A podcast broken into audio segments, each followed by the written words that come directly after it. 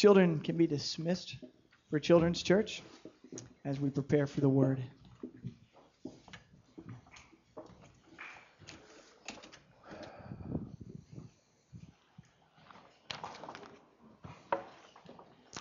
Good morning.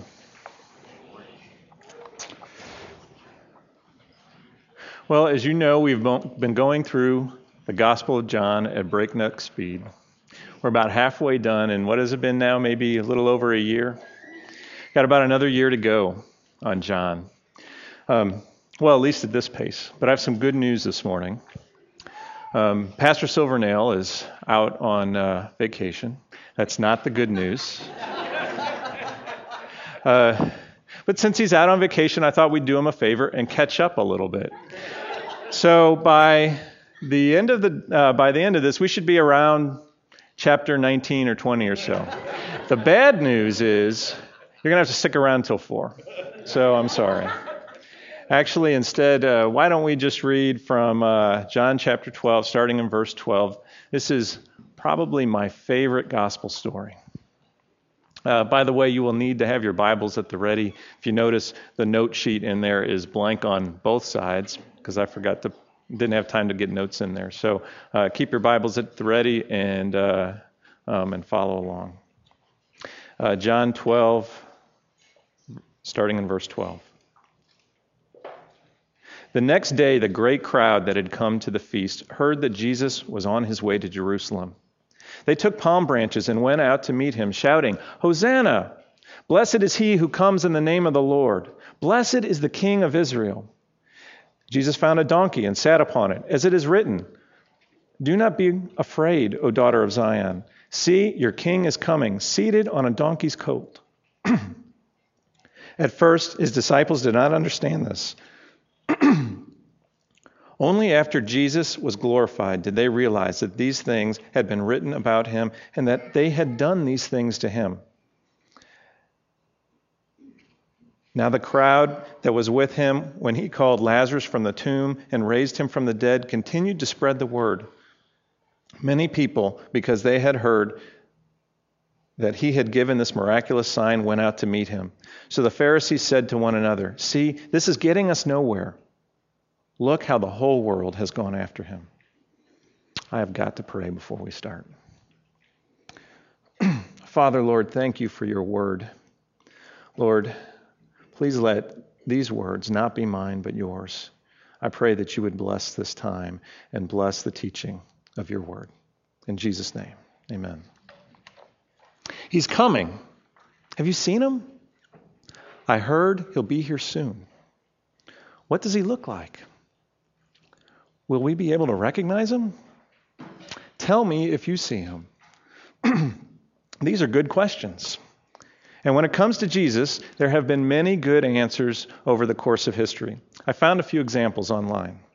The Anabaptist prophet, in quotes, prophet, Melchior Hoffman said that Christ will return in 1533 in Strasbourg, Germany, of all places. One of the very first Presbyterians, Christopher Love, declared that God's anger against the wicked would be demonstrated on 1759. October 22nd, 1844, will see the return of Jesus Christ according to the Millerites. Even Pat Robertson got in on the fun and announced that the world would end in 1982. Then again, 1988 would be the year of the rapture, according to Hal Lindsey in the late great planet Earth. Evangelist Marilyn Agee declared that the rapture would take place on May 31st, 1998. It's a good thing that wasn't the date. I'm pretty sure I was busy that day. It kind of makes you want to do this. You know, rapture practice. Um, there's more. Jean DeRoger predicted the world would come to an end in the year 2000. Pretty much everybody else did that too. And then there is the ever dreaded June 6, 2006. 666. The date predicted by some because it's the number of the beast. However, my all time favorite, absolute all time favorite, is the booklet by Edgar Whisenant 88 reasons why the rapture will be in 1988. In the spring of, of 1988, this 56 page booklet was mass distributed across America. Ah, thank you. I'll set it here. This ma- uh, it was mass distributed across America, concluding that the rapture would occur. Brace yourselves. Between September 11th and September 13th, 1988. Now, I don't remember a thing that happened on those dates, so I'm guessing it was pretty uneventful. However, 1989 was a new year with a new book with new predictions from Whisenant. With, it was called the, uh, the Final Shout Rapture Report 1989.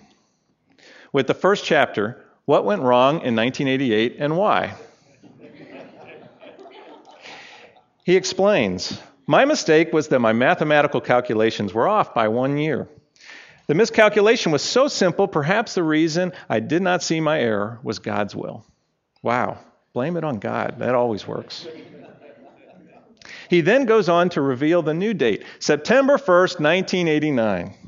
He claims as the most likely time for the rapture, plus or minus one day. In a chart depicting everything from the exact day of the Battle of Armageddon to the great white throne of judgment, Whisenant provides a precise, detailed timeline of these events. Should, did he just say should? Should the rapture be in 1989? Wow. Yes, he hedged, to hedge his bets, he concludes the following statement. If September 1st, 1989 comes and goes and there is no rapture, then the next day we should look for would be September 30th, 1989. If that day passes and the rapture still does not occur, I believe we have to move the whole sequence of events forward another year to Rosh Hashanah 1990. You gotta love this guy. there is something inside all of us that wants to know not only how Jesus will come, but when. the Jews of Jesus' time were no strangers to this. There were many predictions that the time of Messiah was near, and that their Messiah would deliver them from Roman oppression.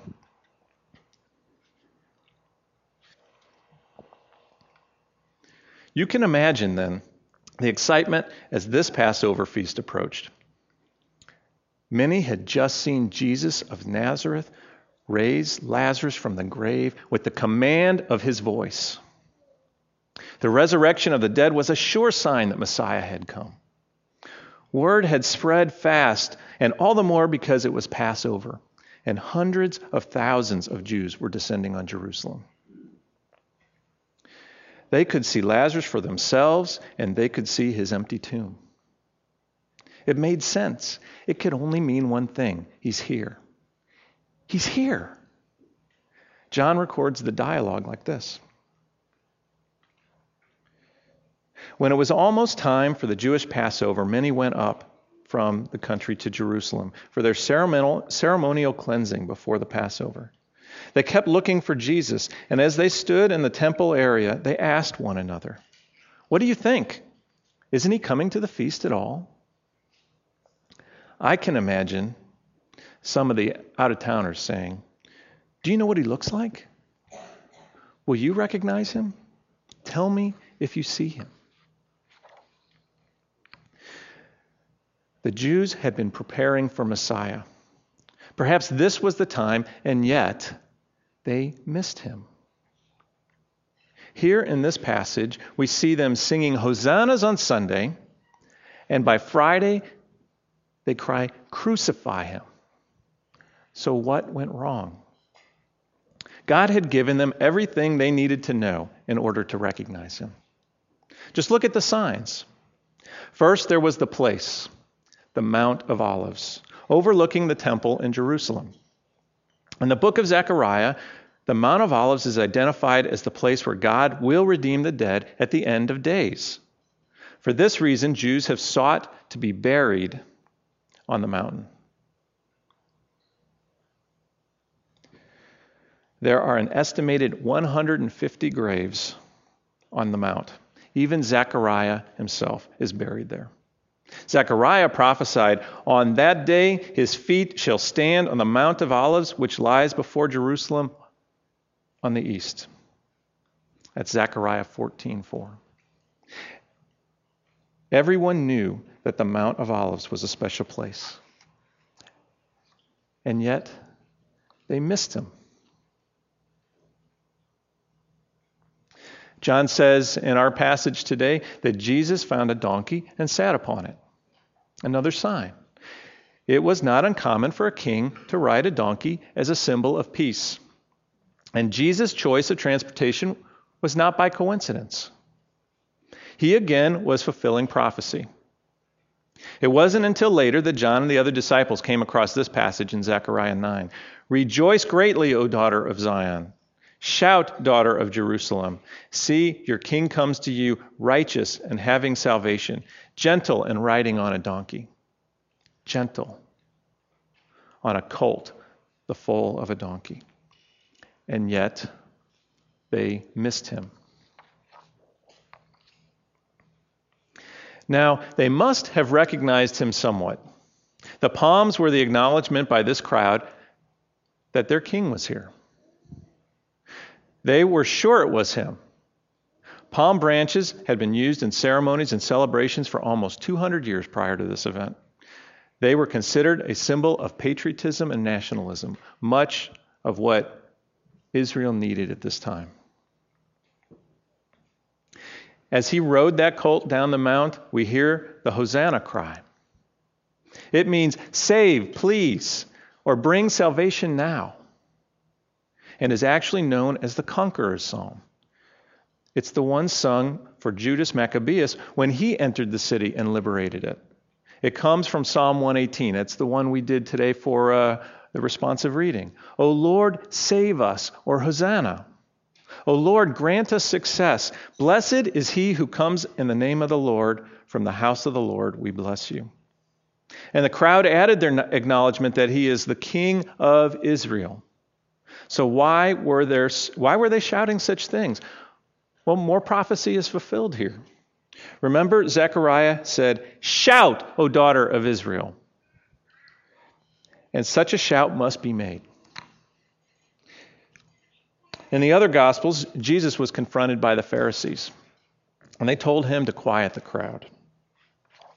Jesus declared that if the multitudes had failed to shout, the prophecy would still be fulfilled. Do you remember how? The rocks would cry out. These shouts of Hosanna and the palm branches waved was an indication that they were expecting their king to rule over Jerusalem.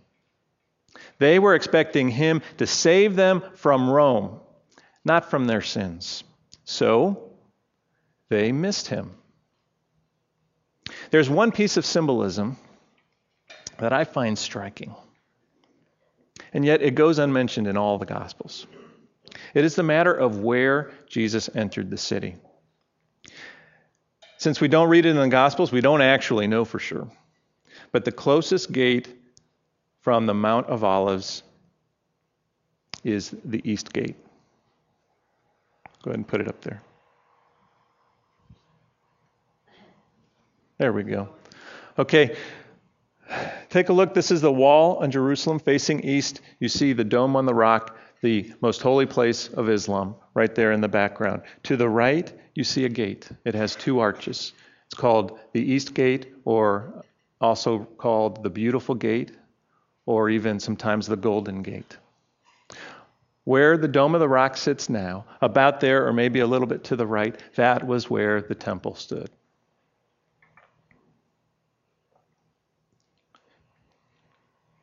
When you enter through it, you have entered the temple court. This gate has a long and glorious history. Ezekiel was brought to this gate in his visions while they were exiled in Babylon. He was brought to this gate to witness the glory of God. God's Shekinah glory entering and exiting the temple through the east gate. It is a very special gate. Let me read what Ezekiel says. This is Ezekiel 43, 1 through 4. Then the man brought me to the gate facing east, and I saw the glory of the God of Israel coming from the east. His voice was like the roar of rushing waters, and the land was radiant with his glory. The vision I saw was like the vision I had when he came to destroy the city, and like the visions I had seen by the Kebar River. And I fell face down. The glory of the Lord entered the temple through the gate facing east. Then the Spirit lifted me up and brought me into the inner court, and the glory of the Lord filled the temple. Go ahead and hit the slide.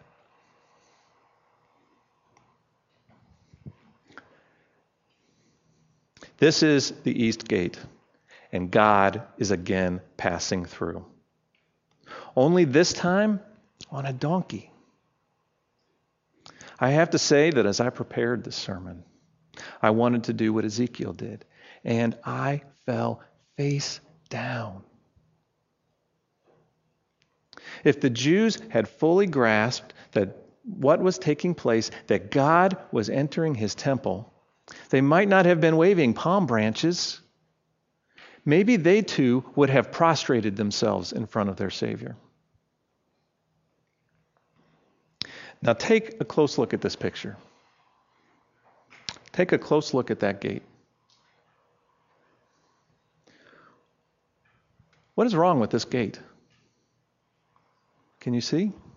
There's something wrong with it. What should you be able to do with a gate? Pass through the gate. That's right. It's sealed shut. Remember that the temple is no longer on the other side of that gate. Well, the Muslims have occupied the Temple Mount since about 600 AD. Sometime between 1520 and 1566, a Muslim ruler, Suleiman the Magnificent, reigned the Ottoman Empire. The gate was sealed during that time. The reason is intriguing. Suleiman knew that Jewish religious tradition teaches that the coming Messiah will enter Jerusalem through this gate. The Muslims therefore sought to prevent his entry. They even, take a close look below the gate, they even put a cemetery in front of the gate, thinking that he wouldn't pass through the dead, hoping to prevent his entry. Unfortunately, the Jews had already missed him, so the Muslims were too late. The wild thing about this event is that even this event was fulfilling prophecy. Take a look at Ezekiel 44 1 through 3.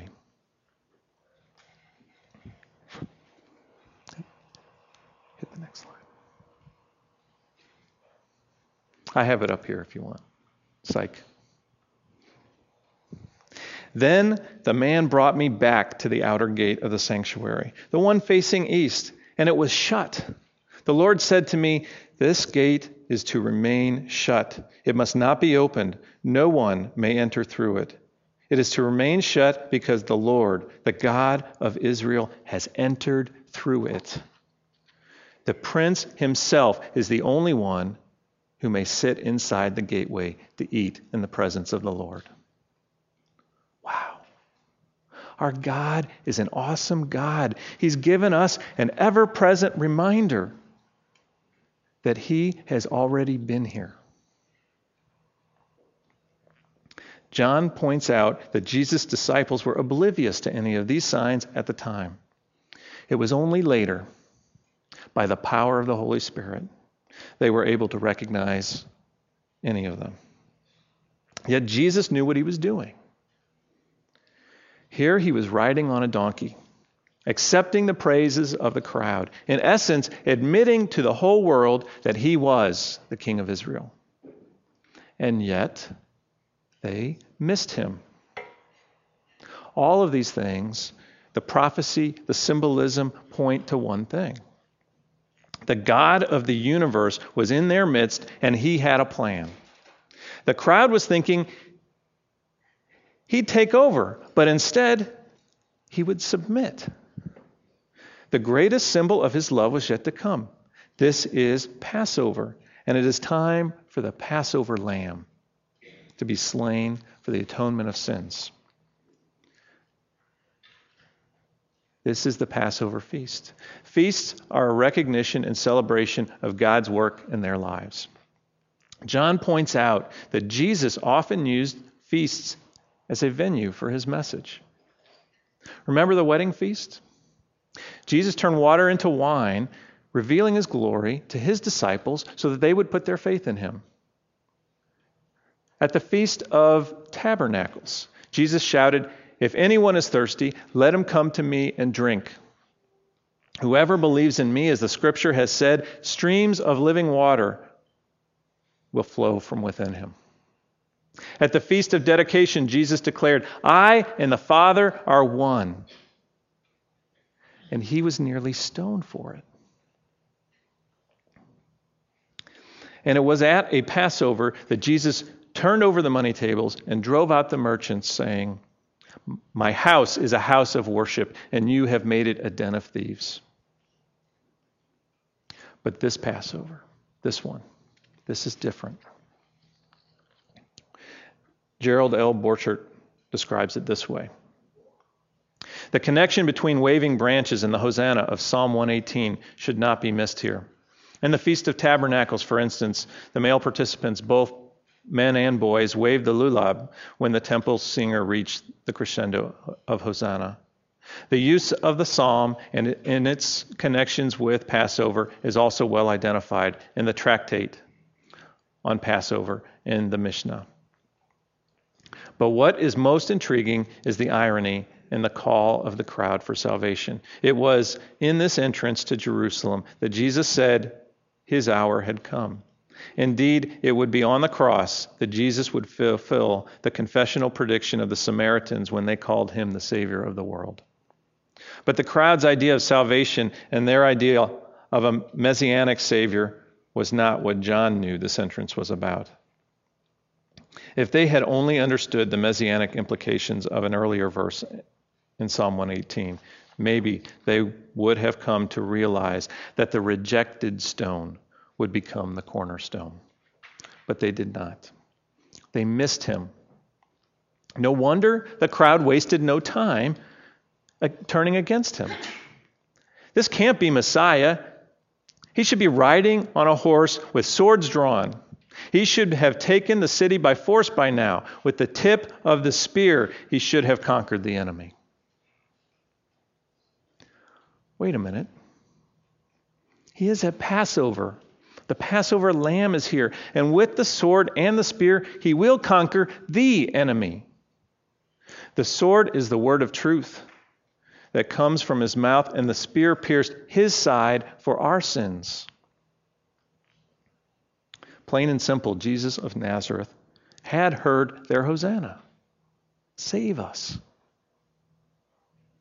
He had come to save them but they couldn't see past their physical needs for deliverance from the Romans. They expected him to meet their temporal need. They were so blinded by their own sin that they couldn't see their need to be saved from their sins for all eternity. They couldn't see that every sacrifice offered in the temple from Moses to this very Passover was inadequate for their redemption. Inadequate. They couldn't see that every atonement sacrifice was a foreshadowing of what their Messiah was about to do for them. Perhaps they should have continued reading in Psalm 118 as we did today. If you go back to Psalm 118, you look at verse 27. It follows the Hosanna cry almost right after the Hosanna cry. It says, The Lord is God and he has made his light shine upon us. With boughs in hand, join in the festal procession, procession up to the horns of the altar. That's how it's translated in the NIV. The English Standard Version says it this way Bind the festal sacrifice with cords up to the horns of the altar. Is it possible, like every other prophecy we've read this morning, that the psalmist penned these words for this very moment? It certainly is. When God instructed Israel to build the altar, he said, Make a horn at each of the four corners, so that the horns and the altar are one piece.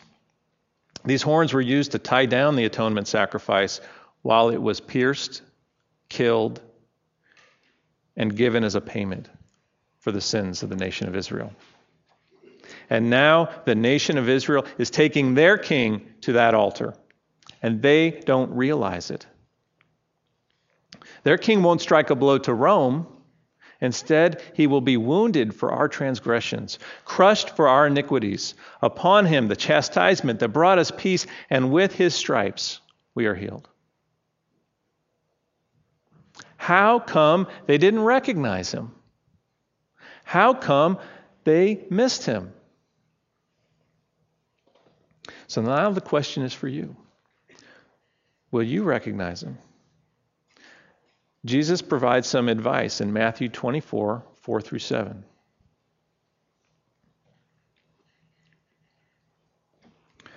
Watch out that no one deceives you, for many will come in my name, claiming, I am the Christ, and will deceive many. You will hear of wars and rumors of wars. You will see to it that you are not alarmed. But these things must happen such things must happen, but the end is still to come. Nation will rise against nation and kingdom against kingdom. There will be famines and earthquakes in various places. All these are the beginning of birth pains. Well, there are three things I think we can do to recognize him. First, know him.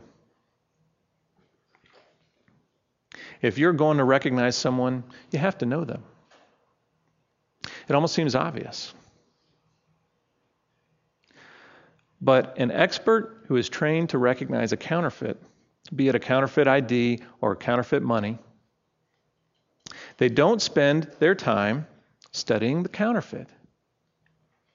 That would be useless. There are too many counterfeits to be an expert in every one.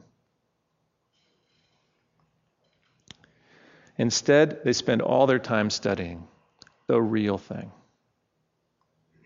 They touch it, they crinkle it, they hold it up to the light. They know every and even the smallest telltales and markings that tell you that this is the real thing. That way, when they come across a counterfeit, they notice right away that something's wrong. They don't need to know anything about the counterfeit, just that it isn't the real thing. Those that followed Jesus 2,000 years ago knew him and knew he was the real thing. We read last week that Mary, Lazarus' sister, anointed Jesus. She not only recognized her Messiah, but she knew his mission. By pouring perfume, perfume on him, she prepared the Lamb of God for his final days on earth. Perhaps she knew these things because she sat with him, spent time with him, and listened to him. Remember when Mary's sister Martha asked Jesus to tell Mary to get busy in the kitchen? Jesus said, Mary has chosen the better way. Or how about the woman at the well who said, Come see a man who told me everything I ever did? Could this be the Christ? Or her Samaritan friends who declared, This man really is the Savior of the world. What about the lame man and the blind man and the tax collector? Or what about the prostitute? What about those to whom he said, Your faith has healed you? Paul says in Romans, the law was added so that the trespass might increase. But where sin increased, grace increased all the more, so that just as sin reigned in death, so also grace might reign through righteousness to bring eternal life through Jesus Christ our Lord. We can know him by the abundant measure of grace he has given us. He died for your sins. He had your sins in mind when he rode that donkey down to the gate. If you are like me, those sins are a significant weight on his shoulders. Remember, he had no sin.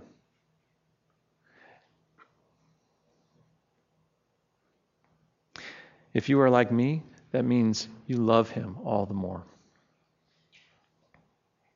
That's how you know him. He's wearing your burden so you don't have to. If you have ever if you have never given your heart to Jesus, it's easy. Just ask the woman in the well. All she did was acknowledge she was a sinner and trusted in the only one who could take away her sins. She believed in Jesus. It will change you forever. And to know him is to be changed because of him. Now, you must not just know him, you must keep knowing him. If you were Mary, you would have sat next to him at supper. But he's not here in that way. The only way you can grow in your knowledge of him is to stay in his word and learn more about him. Paul says in Philippians, I consider everything a loss compared to the surpassing greatness of knowing Christ Jesus, my Lord, for whose sake I have lost all things. In the same letter, Paul warns of false teachers. Those who are not in his word will be easily swayed by false teachers. So stay in the Bible and read every passage as though it pertains to him, because it does. An important part of knowing him is also to put aside your own human expectations of Christ. The Jews of Jesus' time had expectations. They wanted freedom from Roman occupation. Instead of knowing him, they imagined him. Turn that off.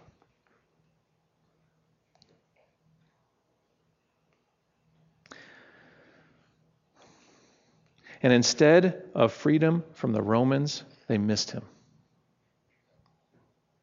And missed out on freedom from their sins.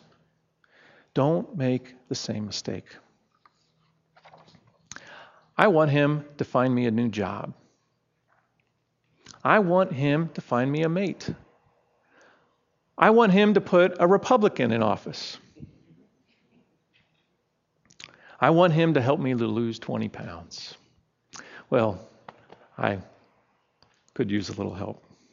I want him to make me happy, whatever that means. If you want to be happy, eternally happy, then don't imagine Jesus. Don't follow the impostor that your mind conjures up. Find out who he really is and follow him wherever he takes you. That is hard. That is so hard.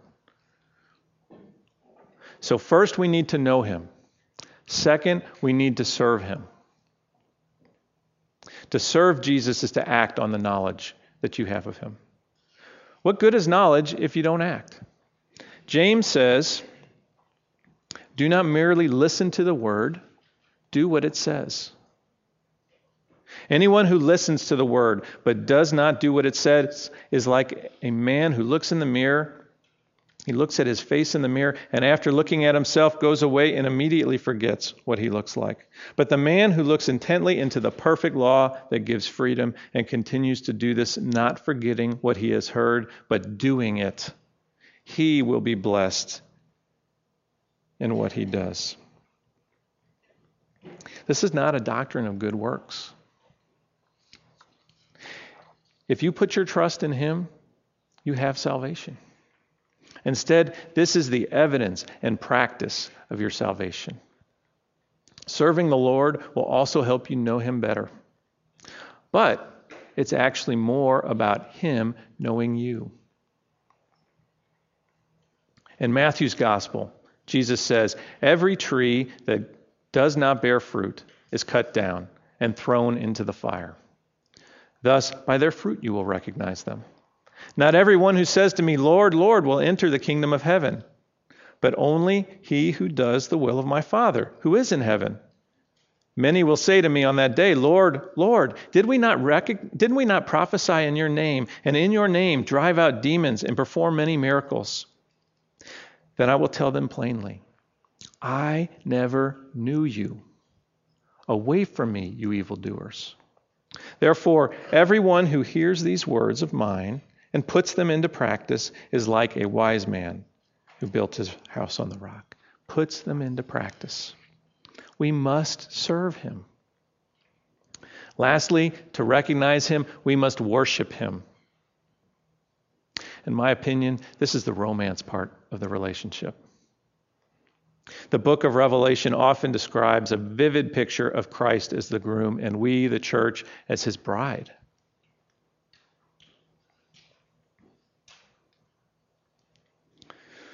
What a romantic image. What an intimate image that is. My marriage would wither if it were not for the romantic moments that Dawn and I share together. I try not to miss an opportunity to squeeze her hand or give her a kiss. I have to tell you, I'm still in love. In these romantic moments, we acknowledge and appreciate each other. We encourage and lavish praise. We set aside time and pretend that no one else exists but the two of us. I know I'm going to get home today, and she's going to tell me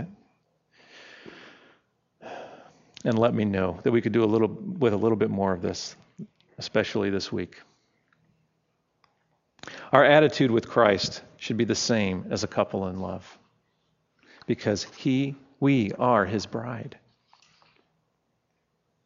So to do this, make Sunday morning the best part of your week. This is hard. Sundays are not usually a day of peace and tranquility in our house.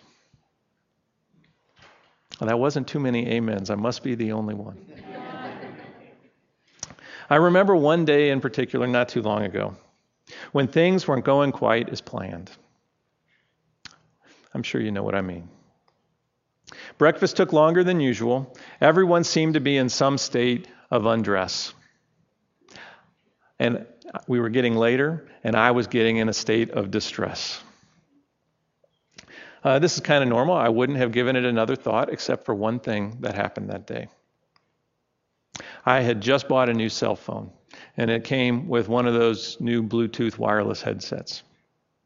I was still learning to use it. I had stuck it in my pocket.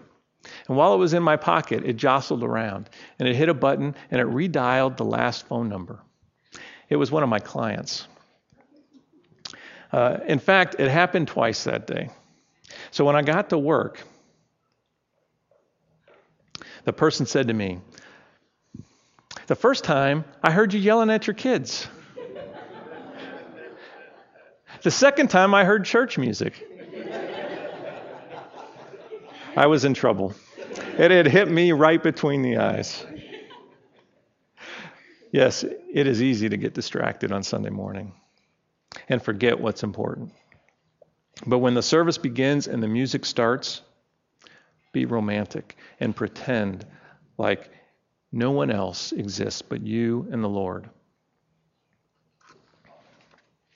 Sunday's not the only day to worship Him. We can do this throughout the week.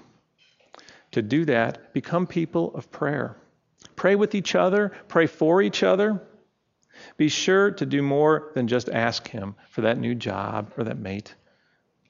Be sure to lavish him with praise and thanksgiving. Be sure to search your heart and confess your sins. And probably most of all, listen when you pray. How will you know him if you can't take the time to be quiet and listen to him? Psalm 46:10 says, "Be still and know that I am God." Sometimes our best prayers have no words. So, do you want to be able to recognize him? Then know him, serve him, and worship him. You don't want to miss him. While the crowd missed their Messiah, who came to them on a donkey's coat, rest assured the next time he comes, he will be on a horse. He will conquer the nations. Even though I wouldn't fathom a guess for the time he is coming like Mr. Weisenhart. I know that Jesus will come in all his glory. Hear what Revelation says about that day. This is Revelations 19. Then I saw heaven opened up, and behold, a white horse. The one sitting on it is called faithful and true, and in righteousness he judges and makes war. His eyes are like a flame of fire, and on his head are many diadems. And he has a name written that no one knows but himself. He is clothed in a robe, in a robe tipped, dipped in blood. And the name by which he is called is the Word of God. And the armies of heaven, arrayed in fine linen, white and pure, were following him on white horses. From his mouth comes a sharp sword with which to strike down the nations, and he will rule them with a rod of iron. He will tread the winepress of the fury of the wrath of God the Almighty. On his robe and on his thigh, he has a name written King of Kings and Lord of Lords. If you are not with him, he will say, I never knew you.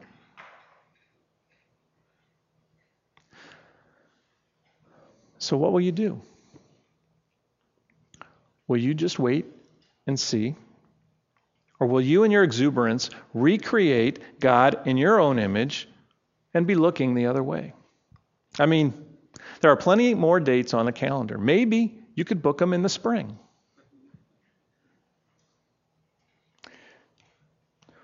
Or will you know Him, serve Him, and worship Him?